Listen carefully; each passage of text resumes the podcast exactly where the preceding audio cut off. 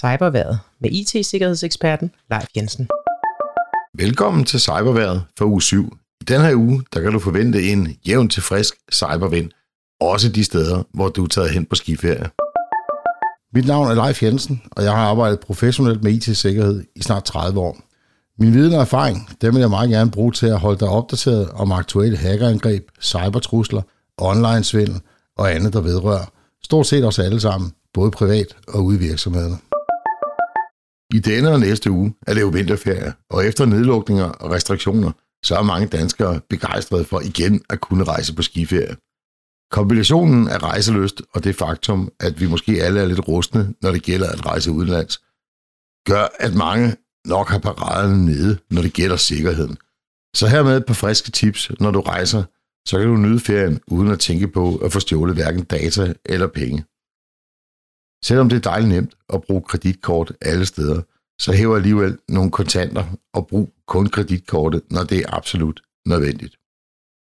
Når du skal hæve kontanter i udlandet, så sørg for at gøre det i en hæveautomat i eller uden for en bank. Alternativt på hotellet. Undgå at bruge tilfældigt opstillede automater. Dels er der ikke så godt styr på sikkerheden, og dels betaler man ofte et alt for højt vekselgebyr. Når du skal betale med kreditkort, så lad være med at flashe det, så folk bagved dig kan se kortet.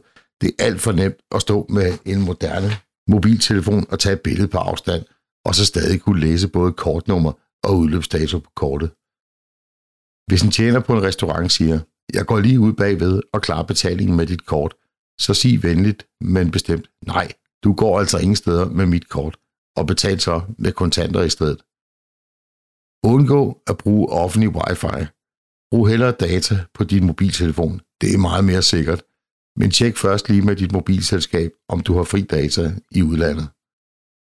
Hold godt øje med din telefon. Læg den i lommen, når du ikke bruger den. IT-sikkerhedsvirksomheden ESET har netop udgivet deres trusselsrapport, som gør status for 2021. I statistikken kan man se, at den ransomware, der hedder WannaCry, der bredte sig med lynets hast tilbage i 2017, stadig ligger på førstepladsen som den mest aktive ransomware. Årsagen til, at den stadig bliver brugt, er desværre, at mange endnu ikke er fuldt beskyttet imod den. Antallet af phishing mails steg i 2021 med hele 145 procent i forhold til 2020, og der er ingen udsigt til, at denne vækst vil aftage i 2022. I 2021 var der mange medarbejdere, som mere eller mindre frivilligt måtte etablere hjemmekontor, og det benyttede de IT-kriminelle sig af. I 2021 så ESET hele 206 milliarder RDP-angreb. RDP er en teknologi, der bliver brugt til at give adgang til et fjernskrivebord, og mange virksomheder har desværre ikke fået etableret en helt sikker måde at give denne adgang på. Hvis du har lyst til at læse hele rapporten, som OK godt kan, det kan godt være lidt nørdet, så kan du finde den på hjemmesiden welivesecurity.com. I sidste uge blev et dansk hostingfirma ramt af et hackerangreb. Det har blandt andet ramt ejendomsmalerkæden Realmalerne. Ejendomsmalerkæden oplyser til mediet Computer World, at man forventer, at angrebet vil koste omkring 10 millioner kroner. I løbet af 2021 blev de kriminelle meget mere målrettet i deres angreb. Den udvikling forventer jeg vil fortsætte her i 2022.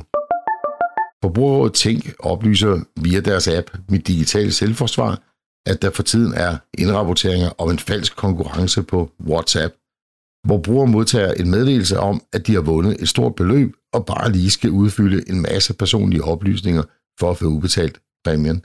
Det er svindel, og det eneste du skal gøre, det er naturligvis at slette beskeden.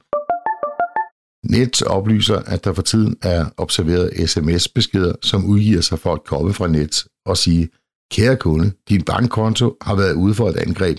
Derfor har vi oprettet en ny sikker konto til dig. Du bedes overføre dine penge til denne konto. Og herefter følger beskeden. Du får dit nye login på din e-boks, når kontoen er aktiveret. Vi beklager. Denne besked kommer naturligvis ikke fra net, så du skal bare slette den. Hvis du hører om nogen i din familie eller omgangskreds, som får den her besked, så husk at advare dem om, at det er fup og svindel. Forbrugerrådet Tænk oplyser via deres app Mit Digitale Selvforsvar, at en del brugere er blevet ringet op af nogen, som udgiver sig for at være enten fra banken eller politiet, for at fortælle, at der har været uautoriseret adgang til deres bankkonto. Og så er de så venlige, at de gerne vil hjælpe, hvis man bare lige oplyser sit NemID og sender et billede af sit nøglekort. For mange af os, der lyder det her jo helt åbenlyst som svindel, men årsagen til, at det stadigvæk foregår, det er desværre, at en del danskere stadigvæk hopper i fælden. Det bliver selvfølgelig lidt sværere for de kriminelle nu, hvor nøglekortet forsvinder, og vi skal bruge det nye MitID for at logge på banken. Men eftersom NemID fortsat vil eksistere til mange andre tjenester, så skal de kriminelle nok finde en anden salgstale for at forsøge at lokke dig i fælden. Det var cyberværet for denne gang. Vi er tilbage igen med en ny cyberværetudsigt igen næste uge. Tusind tak, fordi du lyttede med.